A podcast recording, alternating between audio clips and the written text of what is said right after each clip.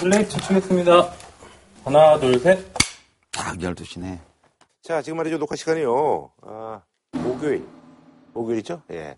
한번 00시 뭐한 1분 정도로 보고 있습니다. 또 두 분이 또 워낙 아, 우리가 흔히 얘기하는 소팔자로 태어나셔가지고 일들이 참 많으시네요. 예.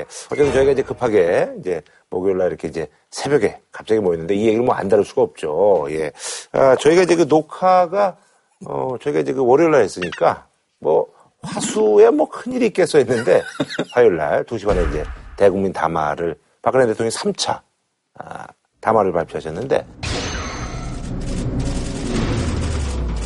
사익을 추구하지 않았고 공적인 사업이라고 믿고 숱한 밤을 지새우며 고민하고 그 일정과 법 절차에 따라 대통령 측에서 물러나겠습니다. 뒤에 한 1분 40초 정도는 번역이 필요해요. 음, 통역. 딱 담아 듣는 순간에 뭔가 아 탄핵은 물 건너갔다는 거예요.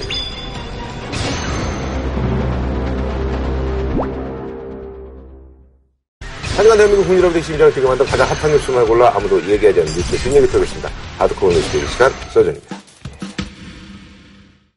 비아그라를 왜 샀을까? 지금 네. 워싱턴 포스트가 파란 집에 파란 알약 이래서 기사화까지 다 하고 지금 뉴욕 타임즈, BBC, AP 통신 난리가 나는데 지금 청와대에서 해명 자료를 쫙 냈습니다. 지금 이제 고산지대 뭐 치료용으로 그러죠. 예, 그러려고 샀는데 그럼 물건을. 내놓고 해명을 하든가. 제가 추측하기에는 예, 선물용으로 썼을 가능성이 있어요. 그러니까 수행 기자단이라든가 예를 들어서 예, 예, 예, 예. 아니면 평소에 자기들이 정책 고객으로 알고 있는 분들에게 청와대가 무슨 비아그라를 선물을 해주겠어요. 청와대라고 차라리 뭐- 로또 복구를 한 장. 아니 그거 말고는 해석할 길이 없어요 이거는. 아니 그럼 산 만큼 물건을 내놓고 해명을 하든가. 아, 물건 그대로 있대요. 에이, 아, 근데. 그건 주사위 그러면 이제 선물용 아니면 이제 뭐 그대로 믿자. 어. 아니 뭐, 아 이게 우리 국민 자존심 상에 그대로 믿자는 거예요. 아니, 그러니까요, 자꾸 예. 자 얘기하면 아, 저도요. 누가 저한테 뭐 하지도 못했는데 물어보더라고요. 그래서 뭐 이상한 얘기를 하더라고요. 그래서 야, 설마 그러게 있니? 제가 그냥 그러고 아니 말았거든요. 근데 네. 그 이번에 주사에 나는 정말 태반 주사란 말은 들어본 적은 있어요. 근데 태반 주사 말고 감초 주사, 배곡 주사, 마늘 주사.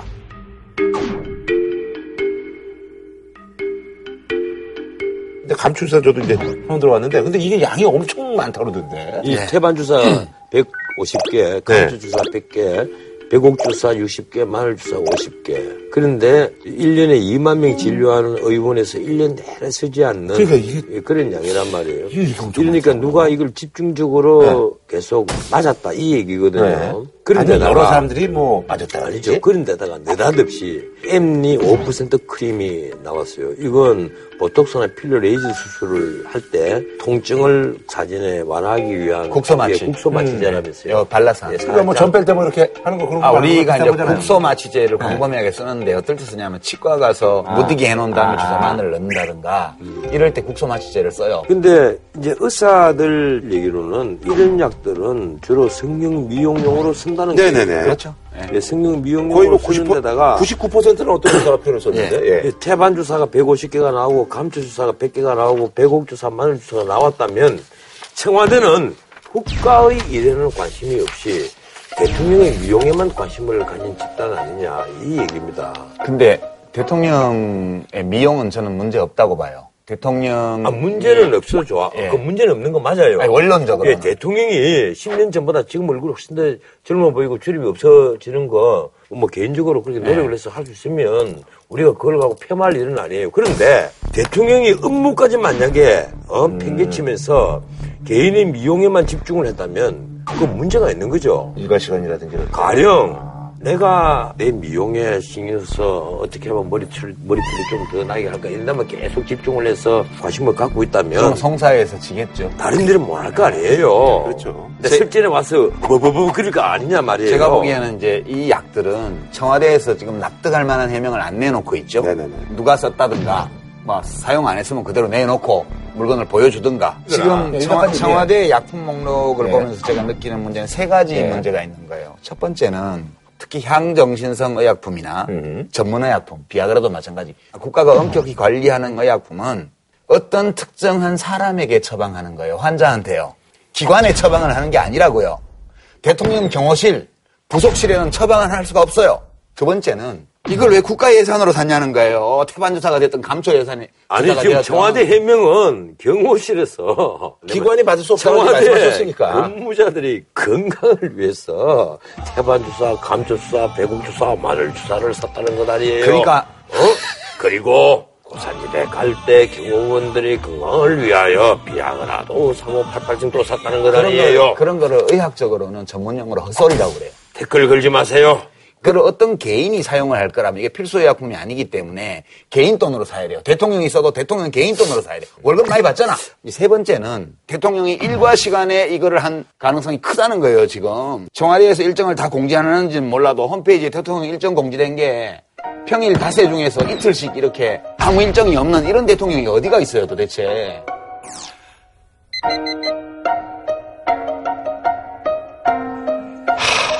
아, 몰라. 자, 그럼 이제 좀 얘기가 이제 다른 사안으로 넘어가서 지난 주말에 이제 그 대규모 집회가 있었는데 이날 뭐 날씨가 좋지가 않아가지고 이렇게까지 많은 인파가 모일지는 사실 이제 예상을 못했는데 서울에서만 150만 물론 이거 주최 측 얘기입니다만 그리고 전국적으로는 190만의 인파가 아, 집회를 했습니다. 어, 어떻게 보셨는지 궁금하네요. 사실 그 네, 주최 게. 측에서 150만이라고 얘기하는 건 뭐 일리가 없는 것 아니에요. 네네. 내가 보기로도 지금까지 네 차례에 걸친 촛불 시위보다 가장 많은 음, 많았다. 모인 게 많으니까. 그런데 묘하게 이번에 에리카 체노웨스 교수라는 이분이 그 재밌는 논문을 이미 발표를 했대요 몇 년 전에 시민 저항은 어떻게 작동하는가 하는 음. 책에도 이 내용을 포함시켰는데 이 얘기를 딱 보니까 원래 5% 이상의 그 민중들의 어떤 항의 집회가 계속되면 정권은 무너진다 음. 아하. 지금까지 그것이 이론이었답니다. 그 인구의 5%. 예, 그런데 이분의 지론으로는 평화적 시위는 음. 더 그것이 위력이 배가가 되고 아하. 3.5% 정도가 모 이면 그것이 반복이 되면 정권은 필연적으로 무너질 수밖에 없다. 이 이론을 내세운 분인데 상당히 일리가 있어요. 이분 이론대로라면 앞으로 이 광화문의 시민 촛불 시위가 두세 번이 더 계속되면 이 정권은 무너질 수밖에 없다. 하는 결론이 나오겠죠. 근데 그날 날씨가 되게 안 좋았잖아요. 아, 굉장히. 진눈깨비 예. 써가지고. 날씨는 그렇게 아니, 안 나쁜 좋았습니다. 건 아니었어요. 제가 보기에는 시위하기에 딱 좋은 날씨다.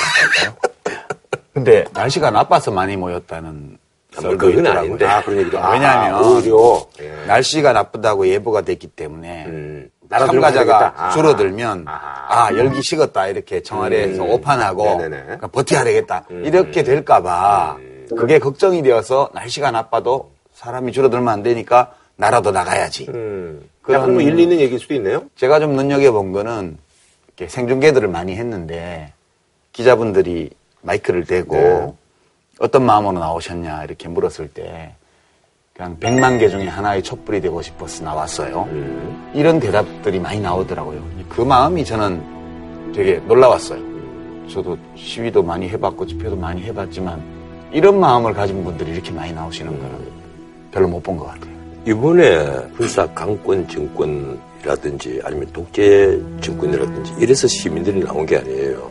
네. 민주주의 시스템이 무너진 데 대한 어떤 음. 분노, 그 무너진 것도 너무 우리가 생각하지 않은 어이없이. 예, 어처구니 정말 이럴 리가 있겠느냐 하는 음. 바로 그 부분이란 네네네. 말이에요. 지난주에 우리가 KD 코퍼레이션 얘기할 예, 때 제가 네, 그런 네. 얘기 했잖아요. 그 영화 달콤한 인생인가?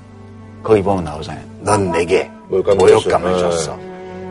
이 시민들이 음. 이번 사태를 보면서 그냥 분노만 느낀 게 아니고 상당히 강한 모욕감을 예, 느꼈대요. 모욕감을 느낀 거예요. 음. 근데 그거 한번 더 해보세요. 모처럼 시민극장 보니까 그래도 조금 마음이 풀리네. 한번 더 해보세요. 이 시청자들을 위해서. 넌 내게 모욕감을 줬어. 거의 알파치노야. 두 분이 아주 재밌게 아주 잘 노시네요. 그때는 빠져도 돼. 아, 예. 뭐 아니, 그런데 이렇게 말이죠. 해도 오늘 여러 가지 이제 그 반응들이라든지 어떤 그 대응들이 나왔는데 일단은 이 대응이 약간 좀 또 역시 좀 어떤 그 민심에 좀 역행하는 그런 대응이 아닌가. 박근혜 대통령이 7일 만에 김현웅 법무부 장관의 사퇴를 수리했습니다. 검찰이 박 대통령을 피의자로 입건하자 이에 대한 책임을 지고 사의를 표명했습니다. 한편 사의를 표명한 최재경 민정수석의 사표는 수리하지 않고 보류했다고 청와대가 밝혔습니다.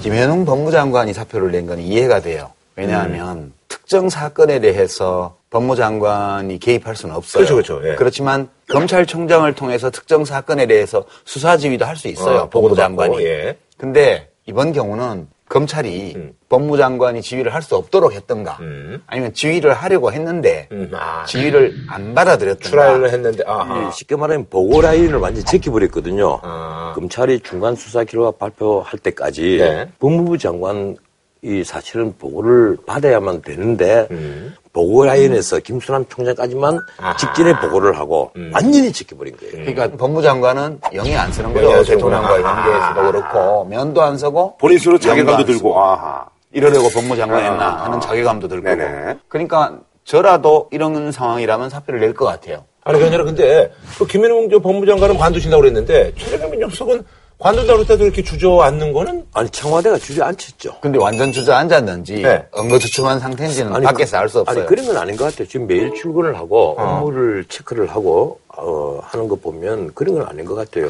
본인이 이 임명장을 받은 지 나흘 만에 사표를 썼잖아요. 사실 지금 그 본인이 비극되는 게 있어서 사표를 던지고 나올 수는 있어요. 나도 옛날에 모 캠프에 있을 때 네네네, 알죠. 대변인 4일 만에 사표를 던진 경험이 있습니다. 그건 그 있을 수가 있다고 봐요. 내 경험상. 그래도 그렇게 가볍게 처신을 하면 안 되죠.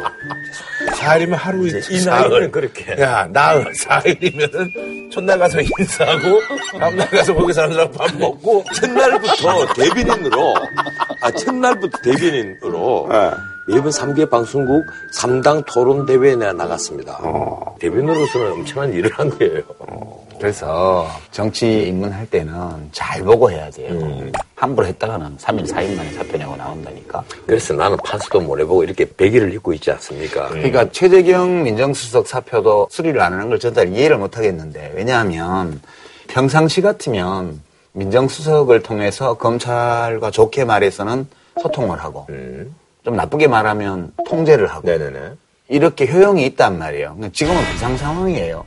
지금 대통령에게 필요한 거는 민정수석이 아니에요. 이 검찰의 수사에 대처하는 거, 앞으로 혹시 탄핵이 되게 되면 탄핵 심판에 대처하는 거는 대통령 개인이 해야 돼요. 개인 변호사를 고용해서. 유영아 씨 있잖아요. 예, 뭐 등등. 이 민정수석이 국가의 월급을 받으면서 박 대통령 개인의 형사사건을 뒷받침할 수는 없는 거라고요. 뒷받침은 못 해주지만 다만 이제 청와대 안에서 있었던 사안의 내용 전체를 정리를 해서 스포트는 해줄 수 있을 거예요. 예. 고승까지일 거예요. 근데 그거 하는데 뭐 최재경 씨 같은 고급 인력이 꼭 필요할까 하는 생각도 들고. 그러니까 지금 대통령에게 필요한 거는 민정수석이 아니고요. 유능한 정무수석이에요. 정무적인 조언을 확실하게 해줄 사람을 지금 찾아야지. 거의 평생 검찰에만 있었던 민정수석을 붙든다고 해가지고 문제가 해결되는 게 아닌데 지금 엉뚱한 일 하고 있다는 생각이에요. 아니, 근데 만약에 저기 두 분이 정무수석이라면 조언을 어떤 식으로? 가정하면 네네네. 그대가 대통령이라고 포함 잡고 한번 앉아서 봐. 뒤로 딱 제끼고 앉아. 아, 제거 앉으면 안 돼. 지금 처참한데. 아, 지금 그냥 이렇게. 해갖고 오도로 뜨면서 앉아서 봐. 아, 좋아, 좋아. 좋아. 네, 알았어.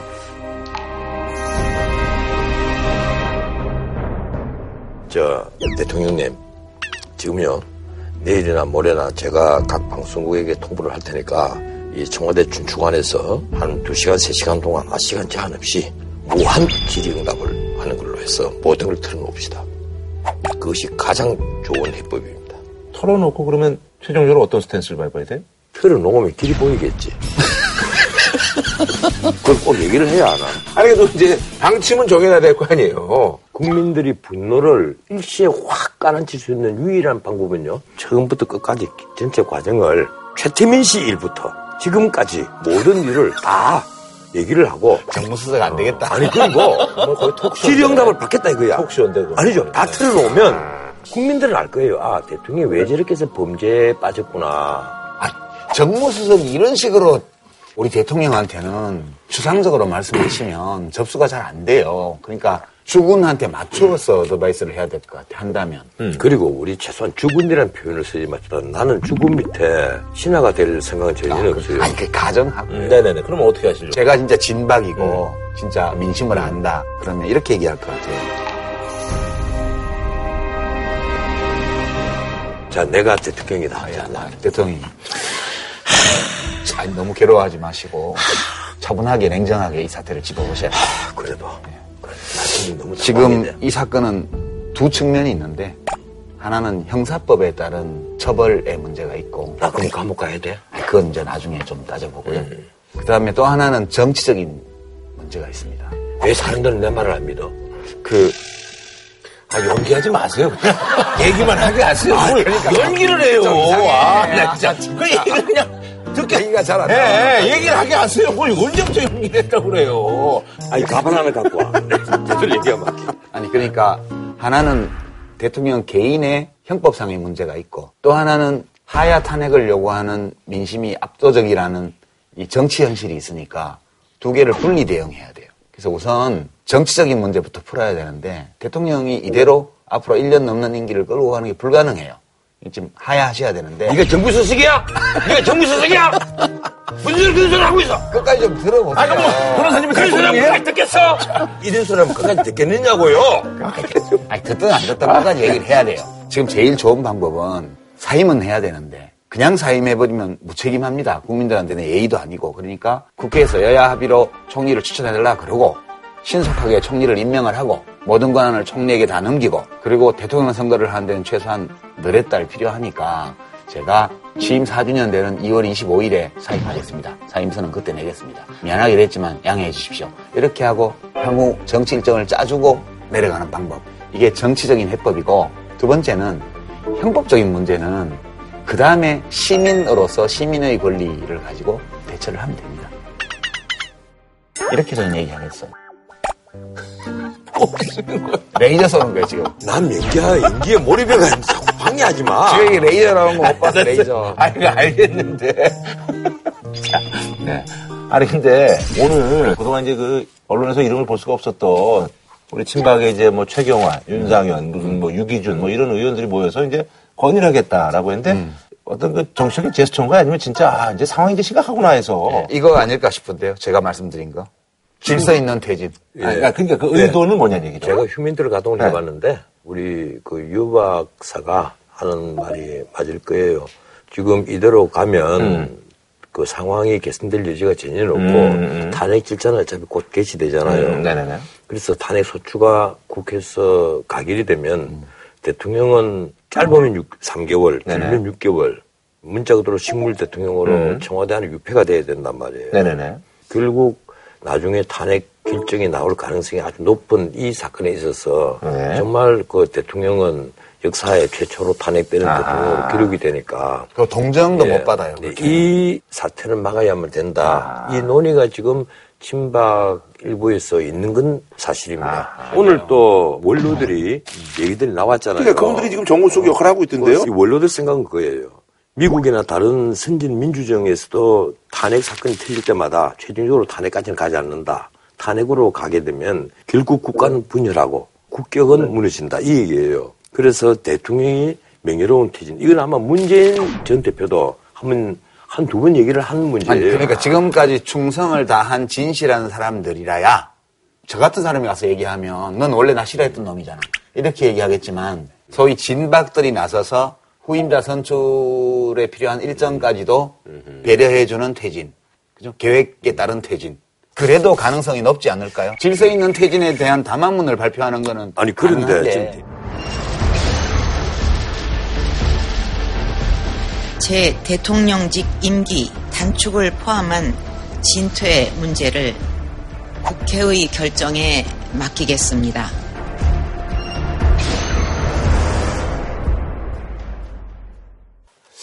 자, 지금 시간에 말이죠. 이제 그 목요일, 예, 자정 약간 지난 시간에 지금 녹화를 하고 있는데요. 청와대에서 앞으로 이런 거 할 때 월요일 날 오후에 좀 해줬으면 좋겠어요. 우리 녹화 전에 예. 이거 뭐야 이거? 아니 이번에 녹화를 할 때 안 물었어요.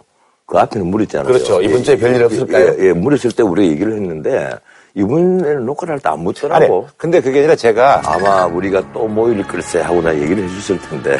이번에 박근혜 대통령이 3차 대국민 담화를 발표하셨는데 이번에 박근혜 대통령이 3차 대국민 담화를 발표하셨는데 저희가 좀 짚어드려야 될 것 같은데 어제 예, 모 매체 이제 이정인 대표의 사진이 나왔잖아요. 둔치를 밤 10시 반이 지나서 걷는, 하, 뭐 이렇게 혼자서 모자 푹 눌러서고, 전화기 하나 들고, 이 전화기 들여다 보다가 그다음 전화도 하고 하는 모습이 연속 사진이 찍혀가지고 실렸어요. 약발 없어요. 야, 근데 그 한 장의 사진이 현재의 새누리당 그 친박의 모습을 여실히 보여주는 사진이라는 생각이 들어요. 사실 이제 그 화요일 날 이제 2시 반에 담화가 나고 나서 한 뭐 이제 여러 매체에서 이제 쏟아지는 공통적 의견 또 이제 외신도 그렇고 이제 타마 내용에 대한 어떤 그 알맹이가 빠졌다. 그리고 이제 뭐, 뭐 동호 반복 내지는 뭐 지난번 담화처럼 이렇게 본인은 잘못이 없다. 난 선일구를 했다. 뭐 이런 것들은 이제 다 국민들이 알고 지금 어쨌든 대부분의 국민들이 만족을 못하는 상황이잖아요. 그 이번 담화가 일단 자기 임기를 줄이고 네네. 퇴임하겠다 이 선언을 한 건 확실하잖아요. 네, 그건 그렇죠. 아, 확실한데요? 아니, 아니, 대통령이 국회에서 언론에서 나한테 얘기해 주면 그대로 따라하겠다. 그 마치 이제 무조건 항복한 것처럼 보인다고 생각을 했겠지만 사실은 거기에는 엄청난 대책이 있는 것처럼 보인단 말이에요. 음. 있어요, 실제로. 예. 보이는 게 아니고. 예. 총체적으로 보면 네네네. 이 담화는 되게 재밌는 담화예요. 전체적으로 4분 10초인데 네. 앞에 2분 30초 정도는 그냥 해석만 하면 되고요. 뒤에 한 1분 40초 정도는 번역이 필요해요. 음. 통역. 좀뭐 설명해 주시죠. 왜냐하면 이게 무슨 말인지 알 수 없게 표현을 해놨기 때문에 되게 복잡하기 때문에 네. 이제 통역이 필요한 거죠. 아하. 이제 통역을 전체를 하면 유 작가님 식대로. 예. 예. 앞부분 절반 정도는 딱 요약하면 이거예요. 나는 내국자야. 그리고 나 결백해. 나 먹은 게 없어. 아래 것들이 다 먹었어. 뭐 그 얘기는 뭐 동의하시는 예. 거죠, 뭐. 예. 그리고 그거 관리 못한 게 내 유일한 잘못이야. 이게 이제 앞부분이고요. 그건 뭐 번역할 필요도 네, 없는데. 그냥 해석만 하면 되고요. 네네네. 뒷부분인데 이것 때문에 지금 논란이 많은 거죠. 제가 예. 통역을 하면 이렇게 돼요. 내 잘못 없는데 그렇지만 자꾸 시끄럽게 나가라 그러니까 내 결심했어. 국회에서 합법적인 그런 절차와 일정을 만들어주면 받아들일게. 하야는 없어. 괄로 열고 니네 합의 못할 걸 괄로 닫고 맨 뒤에 이제 하나 생략한 거는 내가 이렇게 나올 줄 몰랐지 메롱 이렇게 하고 들어간 거예요. 이게 지금 왜 우리 유판서처럼 번역을 할 수밖에 없는가 하면 어. 동의하시는 거예요, 그 번역에? 예, 공을 야당에 탁 넘겨놓으면 그렇죠. 국회에 넘겨죠. 국회 특히 넘겨놓으면 야당. 이게 지금 여야 그에서 대선 주자들 혹은 각 정파들 그리고 새누리당의 비박들 비박 안에서도 또 성향이 다른 분들 그렇죠. 이, 다 생각들이 다 다르단 그렇죠. 말이에요. 예. 그래서 이게 예컨대 개헌하고도 물려 들어가 있고 탄핵 지금 절차하고도 물려 들어가 있고 특검 절차하고도 물려 들어가 있고 다 물려 들어가 있는 거예요.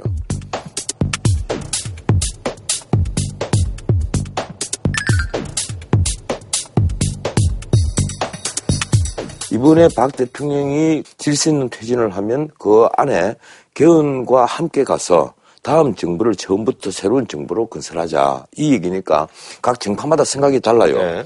이걸 청와대가 모를 리가 없잖아요. 청와대는 누구 못지않게 잘 안단 말이에요. 그래서 이번에 다 떠나간 것 같지만은 누군가가 새롭게 아이디어를 준 사람이 또 등장을 한 거야. 그 아이디어는 누가 준 걸로 추측이 됐어요? 저는 짐작하는 쪽이 하나 딱 있습니다. 네. 현역 의원으로서 예, 그동안의 친박계 핵심 중에 한 사람인데 예, 대단히 영민한 친구죠. 예, 있는데 차마 내가 여기서 공개를 못 하겠어요. 대통령 보고 누나라고 하는 사람 아니에요?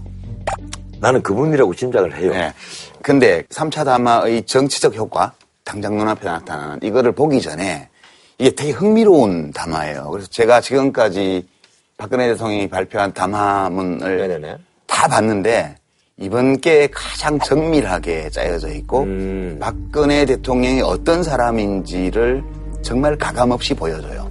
그렇지. 예. 어, 이번엔 참 정밀했지. 예, 우선 이 담화문을 가만히 뜯어보면 박근혜 대통령에 대해서 많은 걸 알 수 있어요. 우선 대통령이 자기 자신을 어떻게 생각하는지, 그 다음에 법을 어떻게 생각하는지, 정치와 국가를 어떻게 생각하는지를 되게 잘 보여줘요. 그래서 제가 이 담화문의 그게 드러난다는 얘기죠? 예, 전반부는 틀림없이 대통령이 구술을 하고 그것을 이제 좋은 문장으로 정리한 거라고 보고요. 뒷부분은 아이디어를 모아가지고 전문가가 문장을 짠 거예요. 그래서 우선 앞부분을 보면 대통령의 자의식이 보이는데요. 이런 대목이에요. 정치 시작했을 때부터 오늘 이 순간까지 오로지 국가와 국민을 위하는 마음. 국민을 위하는 마음으로 모든 노력을 다해 왔습니다. 단 한순간도 저의 사익을 추구하지 않았고 작은 사심도 품지 않고 살아왔습니다. 근데 그 부분에 있어서 이거요. 좀 대중들이 좀 많이 환해하는 부분 아닐까요? 예, 이거는 화를 내든 말든 상관없이 박근혜 대통령이 정직하게 자기 자신에 대한 생각을 밝힌 거예요. 이게 아주 지독한 나르시시즘이고요. 그리고 확신이에요. 자기, 나는 애국자라는 확신이요.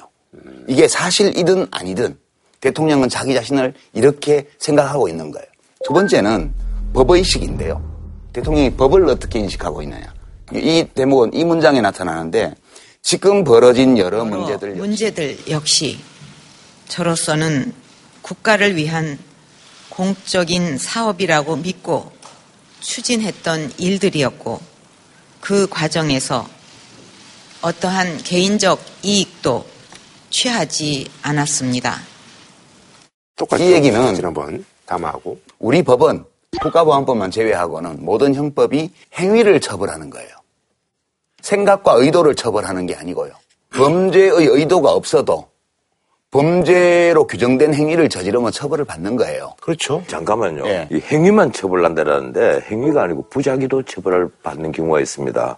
예, 근데 엄격히 말하면 직무유기 같은 예? 어린아이를 낳아서 젖을 안 먹이잖아요. 예. 안 먹여서 아사를 시키잖아요. 그러면 부작위잖아요. 그것도 행위예요. 저절 안 먹인 것도. 그것도 행위죠. 행위예요. 그러니까 사실은 그것도 행위예요. 행위를 처벌하는 거지 법은 의식을 처벌하는 게 아니에요. 그러면 박근혜 대통령이 자기가 한 일에 대해서 이 일이 법에 어긋나냐 안 어긋나냐를 생각하는 게 아니고 내가 범죄를 저지를 의도가 없었다는 사실만을 눈여겨보는 거예요. 그러니까 저는 박근혜 대통령이 그런 의식이 없었다고 봐요.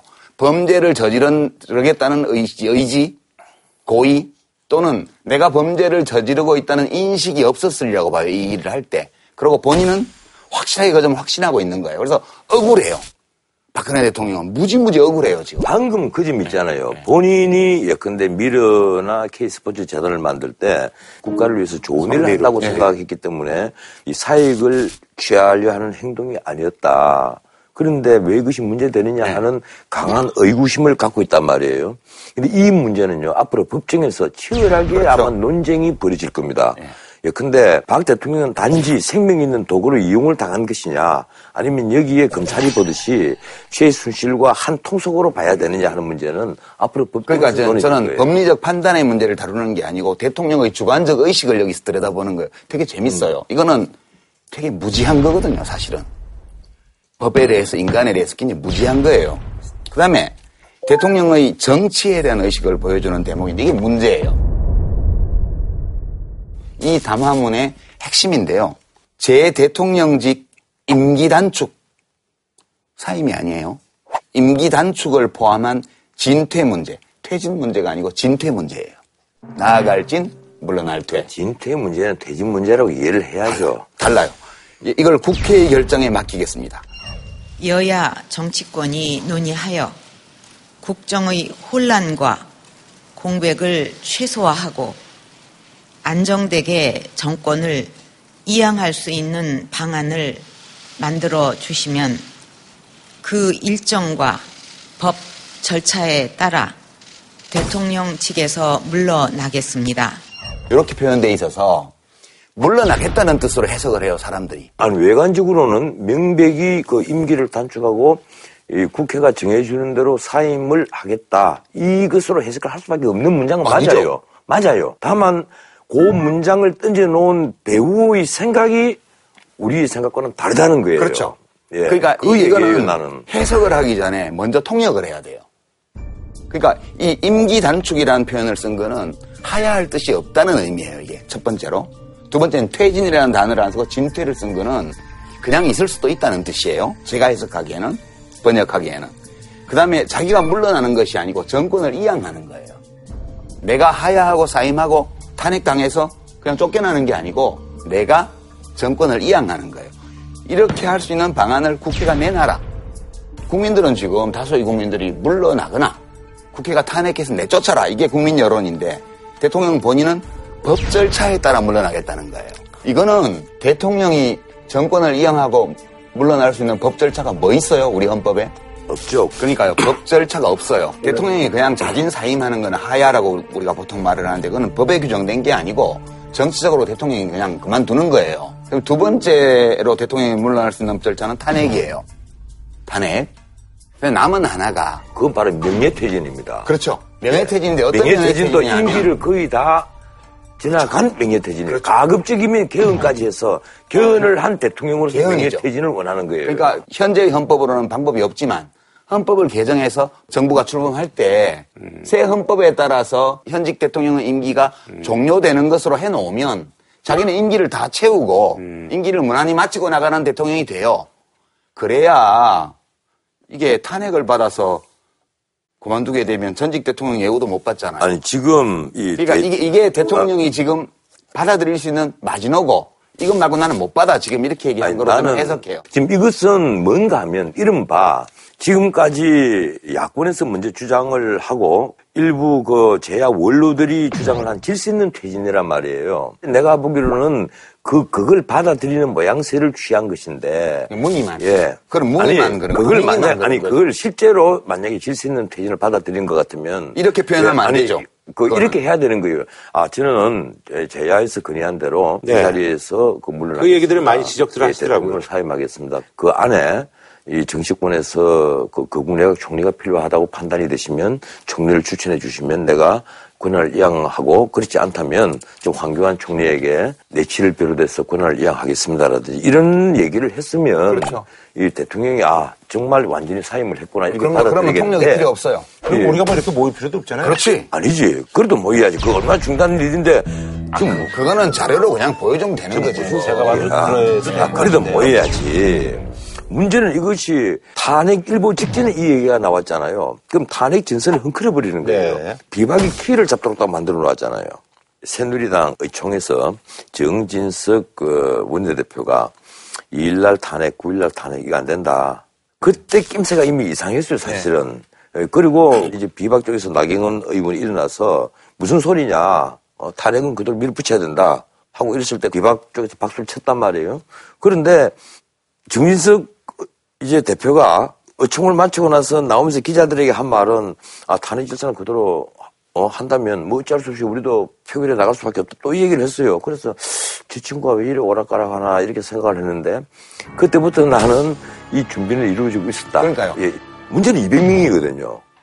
개헌도 200명이고 탄핵도 200명이에요. 이 200명 숫자를 채워야 되는데 만약에 국회에서 부결돼 보세요. 그러면 시민들은 더 분노하겠지만 대통령은 1억 면죄부를 받을 수 있는 거예요. 이러니까 야당이 이게 쉽게 취지도 못해요. 일단 문제는 그 정치적으로 보면 대통령의 약간 우세라고 보면 되나요? 아니요. 그건 아니고요. 지금 대통령이 게임을 하는 거예요. 권력 게임. 네네네. 나는 그날 2시 반에 대통령이 담화를 발표하고 딱 돌아가는 순간에 내가 딱 무릎을 쳤습니다. 야, 이거 머리 좋은 사람이 붙었구나. 딱 담화 듣는 순간에 뭔가 아, 탄핵은 물 건너갔다는 거예요. 꼭 그런 건 아니에요. 아니죠. 비박이 아무리 배짱이 좋더라도 집권 여당 소속입니다. 자기들이 탈당을 하지 않는 한 집권 여당 소속이고 자기들도 나중에 배신자라고 기록되기는 싫어하는 면이 있어요. 그래서 비박은 흔들릴 수밖에 없는 거예요. 다는 아니더라도 비박이 절반만 흔들려버려도 탄핵은 물 건너가는 거예요. 이 카드는 전술적으로는 새누리당 비박을 겨냥한 카드예요. 전술적으로는. 왜냐하면 야당은 태도가 하나도 안 바뀌잖아요. 예, 그렇죠. 태도가 바뀌는 유일한 집단은 친박도 안 바뀌죠. 네, 그렇죠. 비박과 그다음에 친박 비박 사이를 왔다 갔다 하는 중간층을 겨냥해서 던진 카드고 이 카드를 가지고 친박들이 당내에서 아 대통령이 물러난다고 하는데 니들 왜 그래 이렇게 해서 일부가 흔들리면 200표가 지금 안 될 가능성이 생기니까 야당의 탄핵 추진 전선에도 지장이 심각하게 오는 거예요. 그래서 이거를 다 들여다보고 이 카드를 던진 거라고 저는 보는 거예요.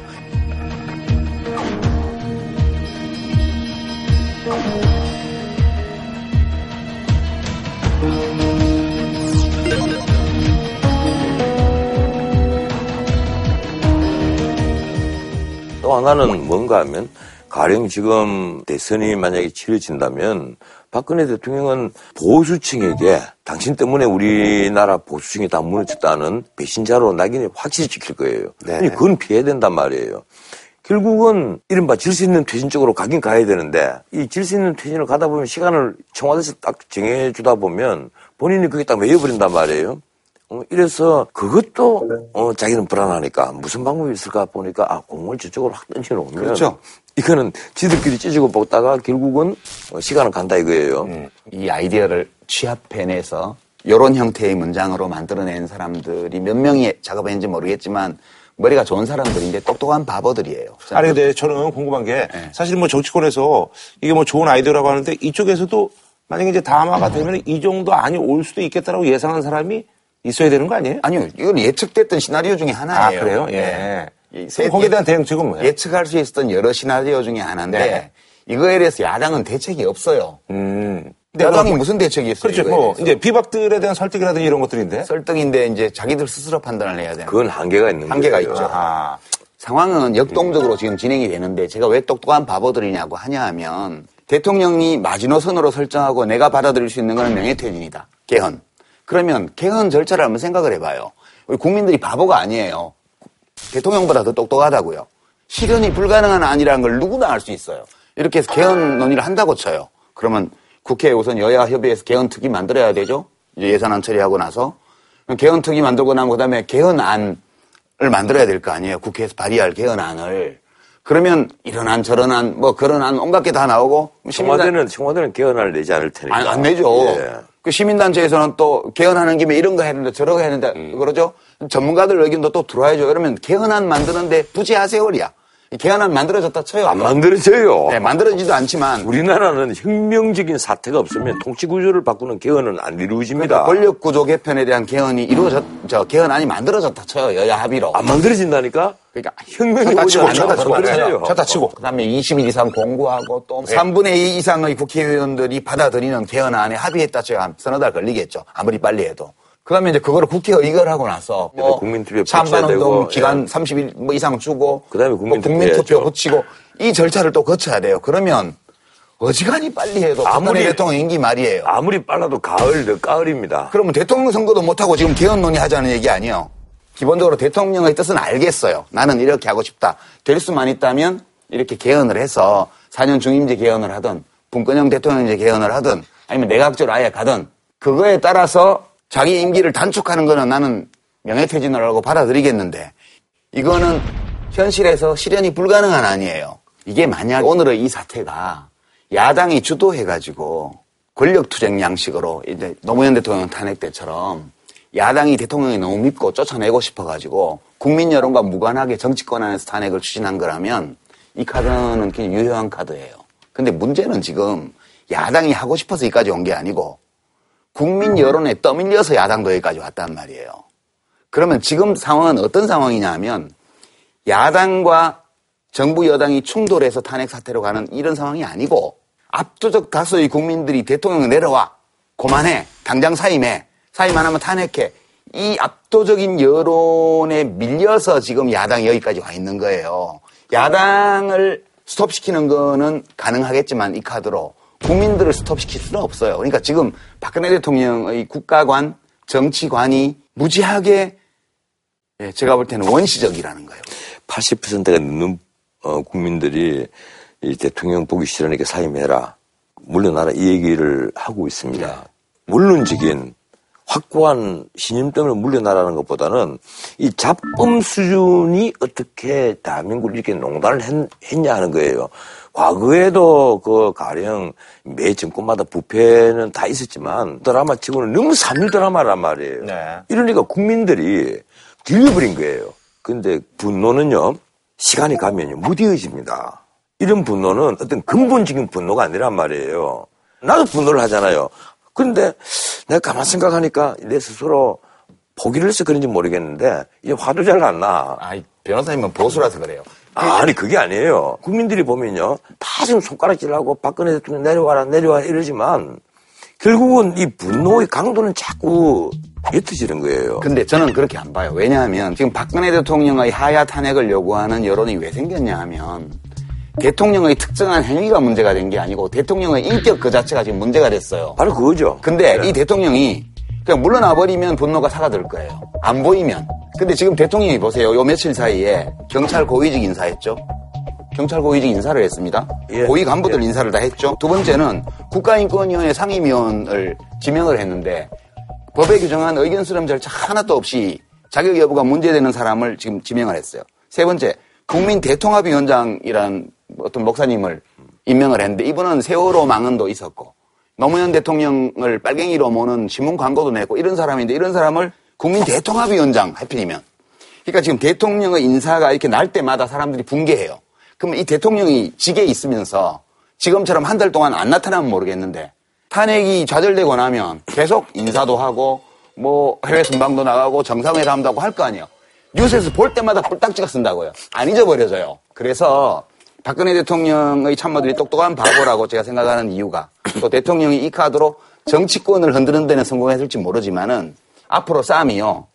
국회를 통해서 이게 해소가 안 될 경우에는 탄핵이나 이런 방식으로 청와대를 통해서 사임이나 이런 방식으로 해소가 안 될 경우에는 국민과 대통령, 시민들과 대통령의 직접 대결 양상으로 이 상황이 치닫게 돼요. 그래서 저는 대통령이 이 카드를 던져놓고 지금 웃고 있을지 모르겠지만 상황은 지금부터 매우 불확실하고 심각한 상황으로 흐를 가능성이 훨씬 더 높아졌다는 거. 이 근데 이 담화를 내용할 때 또 하나의 그 복선을 못 봤어요. 아, 저는 못 봤는데요. 지금 이미 그 전에 원로들이 모였으니까 네. 4월 제안했잖아요. 4월에 물러나면 6월 말에 대통령 선거잖아요. 그건 뭘 의미합니까? 선거가 딱 이루어질 때까지 불과 3, 4개월입니다. 검증할 시간이 없어요. 검증하지 않고 진영 대 진영으로 한 판 붙으면 예. 누가 이기겠느냐는 거예요. 아, 그러니까요. 그건 이제 나중, 그럼 뭐, 아니 이건 굉장히 중요한 복선이에요. 지금 박근혜 대통령은요 정권을 저쪽에 완전히 넘겨준 대통령으로 기록되고 싶지 않다는 이 강렬한 욕망이 있는 거예요. 아니, 정권이 그래서 넘어가면 이것 저것을 다 생각을 한 거예요 이게. 자기 정권이 넘어가면 자기 미래가 불, 굉장히 어려워지니까 그건 당연한 거고요. 어떻게 되는 거예요, 지금 앞으로? 그러니까. 예, 그걸 좀, 예. 박근혜 대통령이 지금은 되게 웃고 있을 거예요. 이거를 국회에다 탁 던져놓고 설마 이 사태가 생긴 지 40일밖에 안 됐는데 내가 어떻게 이렇게 급전직하로 내몰렸지 하는 심한 자괴감에 시달리고 자괴감은 있는데 무슨 자괴감이요. 어떻게 웃고 있다니. 그러니까 지금 뭐 이대로 아니, 됐어요. 네. 생각이 들어요. 예. 그, 앞으로 저 일정이 어떻게 되는 거예요? 그, 앞으로 저 일정이 어떻게 되는 거예요? 뭐, 2일 날은 뭐, 야당은 그렇게 얘기하고 있는데, 2일 날은 뭐, 현실적으로 이제, 이, 불가능한 것 같고. 이 일은 어렵다고 봐야죠.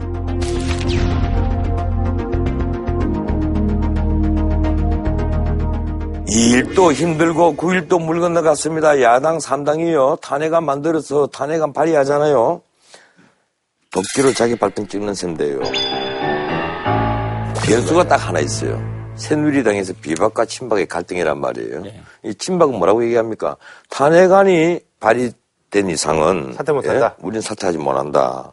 이래 되면 결국은 당이 깨질 수가 있어요. 완전히.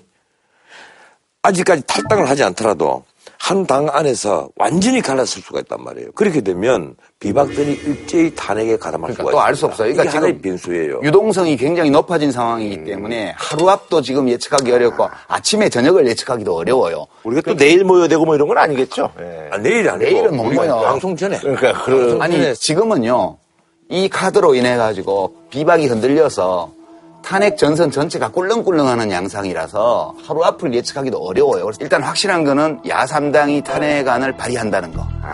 그리고 상황이 매우 유동적이기 때문에 이번 주말에 시민들의 어떤 행동 이런 게 또 영향을 주고요. 그다음에 지금 변호사님 말씀하신 그 당내 패권을 둘러싼 친박과 비박 간의 힘겨루기 이런 것들이 어떤 양상으로 어느 정도 강도로 진행되냐에 따라서 또 달라질 수 있어서 9일날 아주 순조롭게 탄핵안이 처리될 것이다 라고 말하기는 어려워졌지만 그렇다고 해서 9일날도 안 될 것이다 이렇게 보기에도 좀 어려운 게 지금 예, 나는 그 이번 주 중에 여론조사의 결과가 이제 다음 주 월요일쯤 나옵니다. 그렇겠죠, 예. 만에 하나라도 이 박근혜 대통령에 대한 4% 지지가 다시 바닥을 치고 한 7, 8%까지 올라갔다면 아마 비박 들이 더 많이 흔들릴 겁니다. 요 7, 8% 됐다고 아니요. 그건요, 반등이 시작했다는 것만 보여줘도 비박들은 흔들리는 거예요. 저는 반등은 안 된다고 보고요. 물론 아니, 일시적으로. 될 수도 있겠지만. 아니, 그렇죠. 지금 청와대가 기대하는 것은 뭔가 하면 적어도 과거보다는 좀더 개선될 것이다. 이 얘기예요. 근데 변호사님, 예. 갑자기 이 의문이 예. 떠올랐는데요. 이번 정기국회 마지막 본회의가 9일인데 이제 그 전에 탄핵안을 제출해서 본회의 보고를 해서 9일 표결을 해야죠. 표결을 해서 부결될 경우에 예. 다시는 못 내는 거예요? 탄핵안은? 탄핵안을 못 내는 건 아니에요. 그렇죠. 같이 같은- 같은 회기 안에만 못 내는 같은 거죠. 사유의 탄핵안을 못 내죠. 아 그래요? 예. 왜요? 아, 같은 사유로는 못 내죠. 이미 부결이 됐는데. 그러면 그 다음에는 이제 이번 때는 뇌물죄를 빼고 하고 이번에 부결되면 다음에는 뇌물죄를 넣고 하고 이래도 되는 거 아니에요? 그러니까 여하튼 아, 글쎄, 그렇게 머리를 쓸 수 있는 야당이라고 생각합니까? 아 그거야 하죠 그 정도는. 폼 잡는다고 있는 대로 다 지금 집어넣으려고 하고 있던데. 이번에는 그러면 10개 중에 7개만 넣고 아. 혹시라도 부결되면 이제 연초에 또 임시국회 열어가지고 또 몇 개 추가해서 또 넣고 이렇게 할 수도 있는 건데 저는 이렇게 보는 거예요. 지금요 불확실성을 굉장히 높여놨어요. 불확실성을. 네네네. 지금 당장 주말 촛불 집회에 시민들이 어떤 반응을 보일지도 네네. 지금 관심 사항이고 거기서 더 시위가 대규모화하거나 또는 대통령이 하야 안 하겠다고 지금 선언한 거나 다름이 없고 국회도 탄핵이 질적거리면 이제 시민들이 광화문 가서 한판하고 여의도로 또 몰려갈지도 몰라요. 지금 어디로 튈지 모르는 형국이에요. 지금 그렇게 돼 있고 제가 우려하는 거는 이게 우려인데요. 진짜 안 이랬으면 좋겠는데 이, 이 인류 역사를 이렇게 쭉 보면 사람들의 에너지가 폭발적으로 터져, 나올 때가 있어요. 약간 우려하는 거는 이게 지금 압력 소치예요. 우리 사회가 정치적으로 볼 때 압력 소치라서 밑에서 김이 계속 올라와요. 근데 이제 뚜껑을 어딘가에 따야 이게 빠질 거 아니에요. 안 그러면 폭발하니까. 이게 빠질 수 있는 데가 대통령의 자진하야. 이것도 하나의 이제 통로고 또 하나는 국회의 탄핵. 이것도 제도를 통해서 김을 배출시키는 거란 말이에요. 에너지를. 근데 이 두 개가 다 안 되고 구멍이 다 막히게 되면 그 에너지가 식어버리면 모르겠는데 계속해서 김이 올라오게 되면 어디로 튈 거냐. 이 점이 저는 좀 불안하게 느끼고요. 이 야당이 사실 실기를 한, 한 거예요. 거국 내각 총리를 제안했을 때 사실은 받아들여 버렸으면 좋다. 우리 국익을 위해서 어, 대통령의 그, 어, 질수 있는 퇴진 해주자. 대신에 우리가 거국 내각 총리, 어, 우리끼리 구소회에 사산을 뽑아서 얘기를 하자. 그리고 권력을 완전히 이양하게 하고 대통령 그때까지는 조용히 대통령이라고만 이름 붙이고 있어라. 이럴 수 있는 기회, 기회인데 나 또 실기한다고 봐요. 근데 이제 그 일리 있는 말씀이라고 봐요. 예. 제가 또 늘 그거 주장했잖아요. 예. 그동안에 했는데 지금 이 상황에서 보면 그건 이미 물 건너간 얘기 같고요. 왜 물 건너가도 예, 생각하고 그건 이미 이미 안- 제가 대통령의 3차 담화문을 보면서 그러면 그럼 원하는 것은 적극적인 사임입니까? 즉각 사임하든가 아니면 탄핵하든가요. 그러니까 저는 어떤 생각이 드냐 하면 정치, 아, 적극 사임을 하지 않을 때는 결국 탄핵으로 네, 가는 길밖에 정치적인 해법을 도모하는 게 때로 좋을 때가 있습니다. 근데 지금 상황은 국민을 보호하지 못하고 딴짓하고 다니고 직무유기하고 범죄를 저지른 대통령은 국회가 탄핵을 해서 쫓아내는 거를 내가 그 얘기 해야 된다고 봐요. 그 얘기를 내가 처음부터 했잖아요. 대통령이 헌법 질서를 무너뜨렸다고 우리가 공격을 하면서 왜 헌법 내 질서인 탄핵은 얘기하지 않고 탄핵 잘 진작 밟아야 되는데 어, 지금 빨리 해야죠, 왜, 아, 왜 그러니까. 밟지 않고 계속 거리로 쏟아져 나가서 하야니 뭐니 지금 대통령이 받아들이겠느냐 그거 안 받아들인다. 시간만 낭비를 하고 혼란한 정국만 더 만든다. 그러지 말고 처음부터 헌법 내 질서인 탄핵 절차를 밟아가면서 만약에 역부족으로 탄핵이 실패를 한다면 그때 가서 길거리 나가서 하야를 주장하고 외치자. 내가 그 얘기를 했, 그러니까 지 않습니까? 탄핵으로 왔잖아요. 그래서 근데 지금 와서 탄핵만이 살길이다. 실기를 자꾸 하는 게 실기를 해. 뉴스룸이 태블릿 PC를 보도한 게 불과 5주 전이에요. 5주 전이요. 예, 그 정확히 지금 그로부터 있네. 5주 만에 탄핵안이 만들어진 데까지 왔으니까 굉장히 빠르게 온 거예요. 그런데요. 사실은요, 이미 몇 달 전에 TV조선이 최초로 두 재단에 대한 이 대통령의 압력, 청와대의 압력, 이 문제가 터졌을 때, 어느 언론도 이게 별로 크게 관심을 안 가졌습니다. 아, 뭐 재단 만드는데 압력 좀 넣었다. 이 얘기가 있었구나. 이 정도로 그쳤단 말이에요. 왜 지금 왜 볼펜 닫아? 그러니까 지금 이제 저 지금 특검 얘기해야 돼. 특검은 이제 저기 안 하기로 나중에, 했습니다. 예. 나중에. 특검은 이제 뭐 많이 보도를 했기 때문에 그냥 한줄 평으로. 지금 논의할 예. 것도 별로 아, 없어요. 해. 이거 하는 김에. 아니 그게 아니라 편집할 시간이 없어요. 새로 예. 특검 임명된 그분에 대해서만 약간 좀 음. 아, 그러면 저기 특검이 이제 임명이 됐으니까 특검에 대해서 뭐 예, 아, 한마디만 좀 예, 해주시죠. 예, 예. 짧게 내가 한마디 네. 드릴게요. 박영수 특검은 나도 개인적으로 아주 잘 알아요. 아주 정직하고 공정합니다. 그런데 이번에 특검 임명되자마자 또 여러 가지 말이 나오더라고. 네네, 나오고 있죠. DJ 정부 때 어? 법무비 생활을 지냈다. 예, 그래서 박지원 그 당시 비서실장과 굉장히 치- 친할 네네. 것이다. 그분이 추천했다는 뭐 예. 또 이래서 아마 흔들릴 가능성이 많다 이러는데 그건 박영수 특검을 전혀 몰라서 하는 얘기입니다.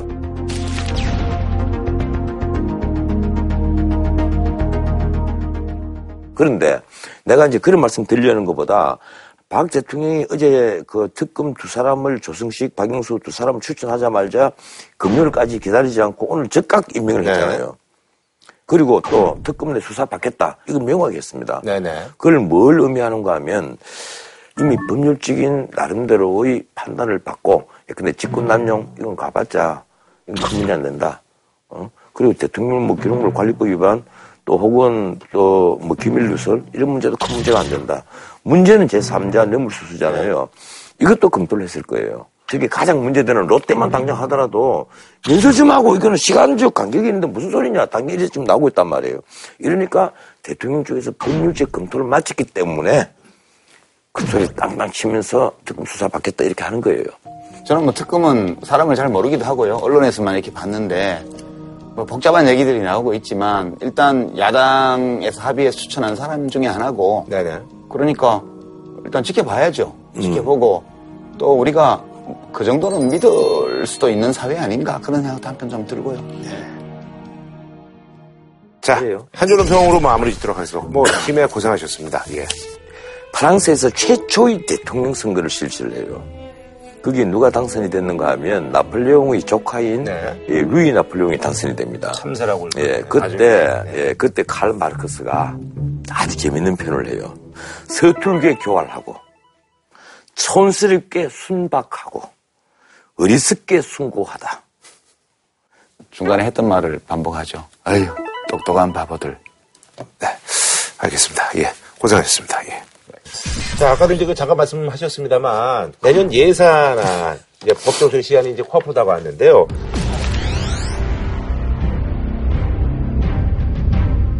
사실 내년 예산이 굉장히 큽니다. 그래서 뭐 슈퍼 예산 뭐 이렇게 얘기가 있는데 이것도 사실 이번 전국이라다 보니까 졸소로 했다는 또 그런 평도 있습니다. 예, 우리 예산이 400조 예산이에요. 네. 올해가 얼마였죠? 386조, 아, 예. 거기다 추경 11조. 네. 작년이랑 비슷한 거예요. 작년하고 합하면 397조인데 내년에 우리가 그러니까 금년하고 400조로 되겠어요. 추경 합치면 금년이 또 아니에요. 내년에도 추경합니다. 그렇죠, 그렇죠. 음. 예, 그래서 최초로 400조가 된 슈퍼 예산인데 지금 현 상태로 같으면 내년도 경제 성장 한 2% 정도 유지하기 힘들 거예요.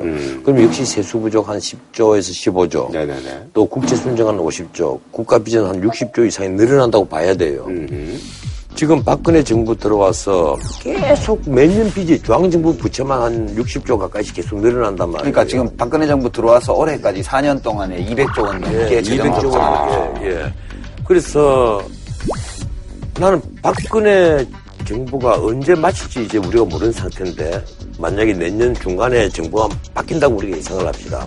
그럼 다음 정부는 어떤 정부를 끌어안는가 하면 재정 질벽인 정부를 끌어안아요. 정부가 뛰도 것도 못하는 그런 정부란 말이에요. 그러니까 마당에 온갖 것이 널려 있어서 그거 치우는 게 굉장히 예. 그건 돈이 없는 거예요. 나는 그래서 이번 국회를 보고 내가 정말 이 20대 국회 나는 기대가 컸거든요. 20대 국회 새로운 국회의원들이 무생물 국회 될 거라고 하셔놓고 뭔 기대를 하셨다고 아니 그렇더라 그래요. 아무리 죄악돌이지만 죄악돌도 재정기 차리고 있으면 따글따글 소리는 제대로 내잖아요 그러면 최소한 예산을 확 줄이든지 아니면 세법 체계를 완전히 바꿔서 국가 빚이 안 늘도록 어떻게 조치를 취해놓고 예산을 짜든지 해야 될 텐데 둘 다 아니야 이 와중에 지금 그 이른바 최순실 예산이 막 사라지고 나니까 그 뜯어먹기 바빠갖고 쪽지 예산이 4조 원이에요 지금 이 쪽지 넣은 자들 명단 다 발표 다 해야 됩니다. 이 최순실 예산만 문제가 되는 게 아니고요. 네네네. 이 진방 예산도 엄청 많아요. 음. 예를 들어서 뭐 대구의 순환고속도로 5천억 원, 포항 삼척 철도 건설에 5천억 원. 거기다가 교문위 예산이 이번에 제일 많이 날라갔잖아요. 가령 문체부 예산만 하더라도 1,748억 5,500만 원. 그러니까 그게 최순실 예산이라고 하는 거죠, 그게? 예. 그다음 문화창조융합벨트 예산 이것도 역시 마찬가지로. 7억 예. 5천만 원. 문화부는 내년에 숨만 쉬어야 될 거예요. 예, 그걸 이제 뜯어먹어야 되잖아. 이러니까 이정현 당대표가 이 와중에 지금 청와대 고임 무사역할한다고 지금 정신이 없는 와중에서도 순천만 야간 경관 조성 450억 그리고 손혜원 의원 있잖아요.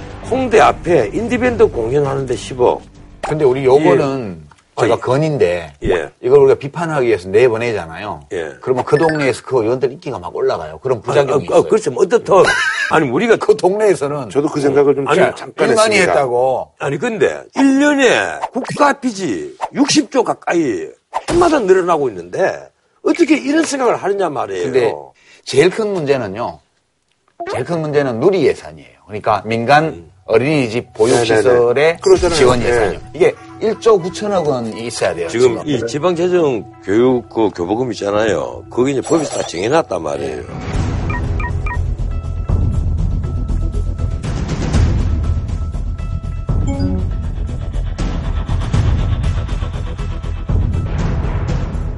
그러니까 그 틀 안에서 너희들이 뭐 알아서 해라. 이게 이제 중앙정부 얘기고 이 지방의 교육청은 무슨 소리냐. 이거는 당연히 대통령 공약 사업이니까 중앙정부가 책임져야지. 음. 그래서 사실은 MB 시절에 누리 과정은 보육 과정이 아니고 교육 과정이라고 얘기를 했어요. 예. 무슨 말인가 하면 0세부터 5세까지 국가가 교육을 책임지겠다. 이 얘기를 한 거예요. 그때 내가 다른 방송에서 어떻게 0세부터 5세까지를 교육한다고 얘기를 하고 이게 무슨 북한이냐? 어, 국가가 다 책임지겠고 내 난리를 한 친적이 있는데 여기서도 말씀하신 것 같아요. 음, 여기서도 예, 말씀. 왜 교육이라고 그래요? 네네. 아, 여기서도 내가- 말씀하셨어요. 내가 그냥 내 코드 지론이시니까. 이게 왜 교육이냐? 왜 교육했냐? 아니면 누리 예산 이걸 교육청에서 책임져라. 이게 이제 잠복을 해가 있는 겁니다. 네네네네. 전에 우리 설전에서도 정부가 따로 편성해서 보냈냐 안 보냈냐를 네네네. 둘러싸고 많이 논란이 있었는데 금년에도 엄- 엄청 싸움이 컸지만 내년도 예산도 또 문제예요 이게 그럼 지금 총 4조 원 중에서 보육 예산 네. 1조 9천억 원 정도가 어린이집 지원금인데 네. 이게 내년도 예산 안에도 아예 편성이 안 돼 있어요. 그러니까 지금 저 2조 1천억 원은 이제 그 교육부 예산에 이제 그렇죠. 지원 쪽하고 이제 그쪽 됐는데. 네. 1조 9천억 원을 추가로 증액을 해야 되는데 그러면 네네. 지금 이런 문제가 있대요. 첫 번째는 이 1조 9천억 원의 누리 예산 증액에 대해서 정부가 동의를 해야 돼요. 근데 동의를 안 해주고 있대요, 지금까지. 그러니까 이거는 청와대에서 대통령이 반대했던 거기 때문에 안 해주고 있대요, 제가 듣기로는. 그러면 1조 9천억 원을 어디서 만들 거냐라는 문제가 있죠. 그러니까 1조 9천억 원을 추가로 걷어들이죠, 예. 걷어들여야 될거 네. 아니에요. 어디서 걷어들일 거냐 하는 거를 지금 야당이 내놓은 안이 법인 세율을 이명박 대통령이 25%였던 걸 22%로 내려줬는데 그걸 다시 원상복구해서 25%로 가고 개인소득세를 현재는 최상위 구간에서 38% 적용을 하잖아요. 네. 근데 연간 과표 5억 원 이상의 최상위 구간을 설정해서 여기서 41%로 3%포인트를 올리자. 이게 지금 야당의 주장이에요. 근데 네네. 법인세법 개정, 소득세법 개정 모두에 대해서 새누리당이 일단 반대. 네. 이렇게 돼 있어서 지금 국회에서 협상 중이에요, 지금. 지금 여야 간에 물밑으로 어느 정도 타협이 된 것 같아요. 그럼, 그럼 타협된 거는 뭐 예, 어떤 얘기예요? 타협돼서 누리 과정을 중앙정부가 책임을 지고 대신에 이번에 법인세 소득세 인상안에 있어서 소득세 인상한 데는 새누리당이 동의한다. 하지만 법인세는 보류를 하는 것이 좋겠다. 아, 아직 합의가 된 건 아니고 지금 이야기가 오가는 그렇게요. 중인데요. 제가 말씀드리고 싶은 거는 이런 거예요. 법인세를 올리는 게 맞아요. 왜냐하면 법인세 최고 세율이 지금 22%인데 실효 세율은 그 반밖에 안 돼요. 뭐 각종 세액 공제 아. 민원이 있어서 보세요. 예. 법인세가 22%라고 그러는데 24%예요. 지방세가 2% 있잖아요. 왜 자꾸 그 얘기를 하지 않습니까? 그리고 제가 세제발전심의위원을 할 때부터 비과세 감면 부분을 많이 없애기 시작을 했습니다. 그래서 박근혜 정부 들어와서 비, 비과세 감면 부분을 거의 철회를 엄청나게 해왔어요. 별로 안 했어요. 알아보세요. 아니요. 예. 그동안에 비과세 감면 중에 가장 큰 것이 계속 일몰 연장을 해서 네, 아니, 지금까지 왔어요. 그것이 가장 큰 부분이 R&D 또 하나는 일자리 늘리면 고용 촉진. 예, 고용 촉진하는 데 대해서 감면을 많이 그러니까 해왔잖아요. 투자세액 공제. 네, 그 자체를 이제 많이 줄여 와가지고 지금 대기업들의 한 실효율이 한 17%가 됩니다. 그리고 지방세 합하면 한 19%가 돼요. 그렇게 안 돼요. 그건 아니, 아니. 데이터를 다르게 주장하시는 아니요. 내가 갖고 있는 네. 데이터가 그렇단 말이에요. 그러면 우리보다 잘 사는 나라 중에 캐나다나 덴마크나 홍콩이나 네덜란드나 대만이나 싱가포르나 이런 나라들 평균 법인세율이 16% 플러스 마이너스입니다. 우리가 경쟁국에 비해서 법인세가 낮지 않다는 거예요. 그러니까 우리가 경제를 살리기 위해서 법인세를 낮춰줘야 된다는 경쟁이 30년간 진행됐어요. 지난 한 40년 동안 전 세계적으로요. 그게 이제 신자유주의의 흐름이었는데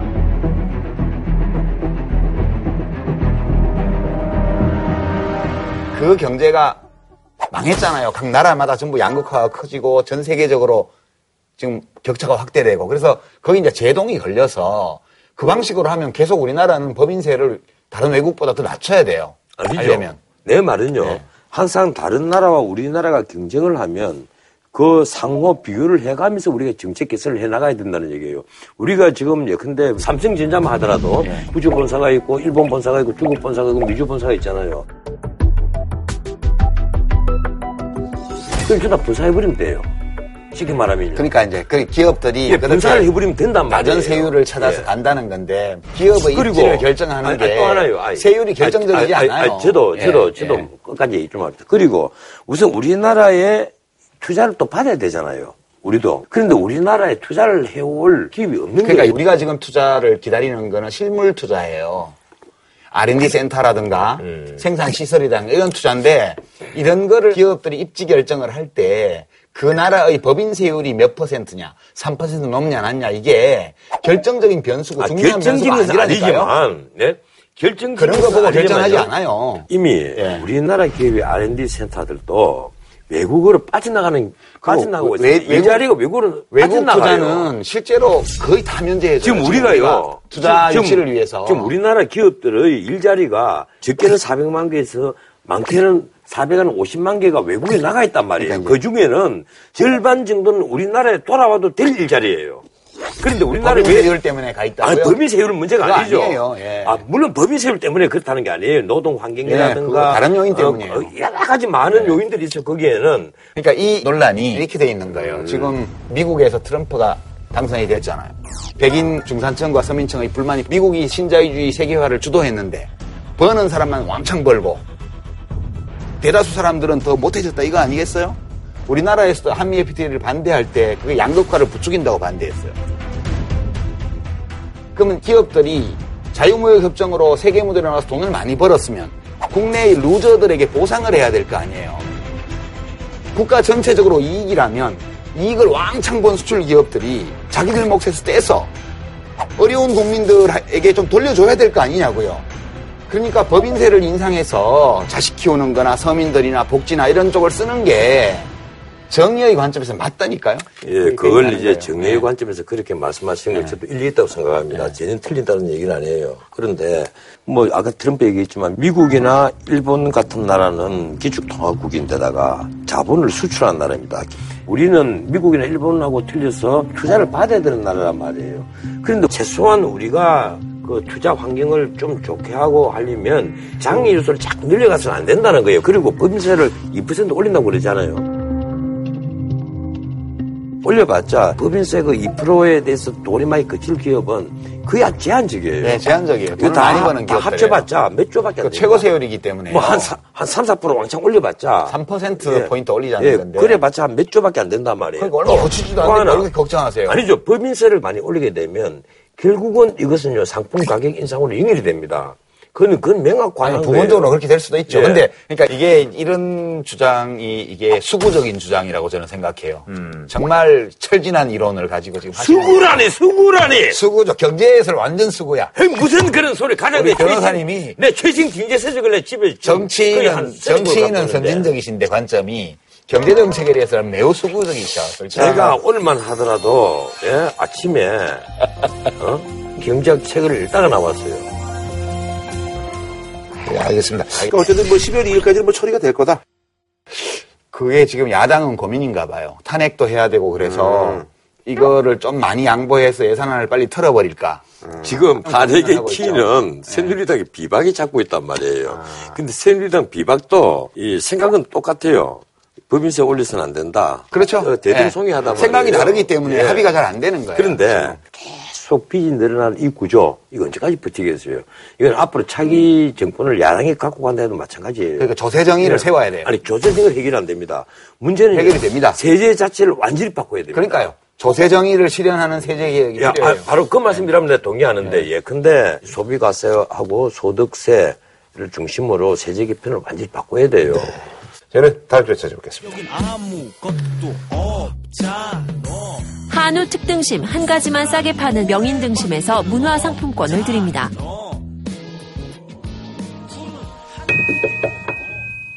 JTBC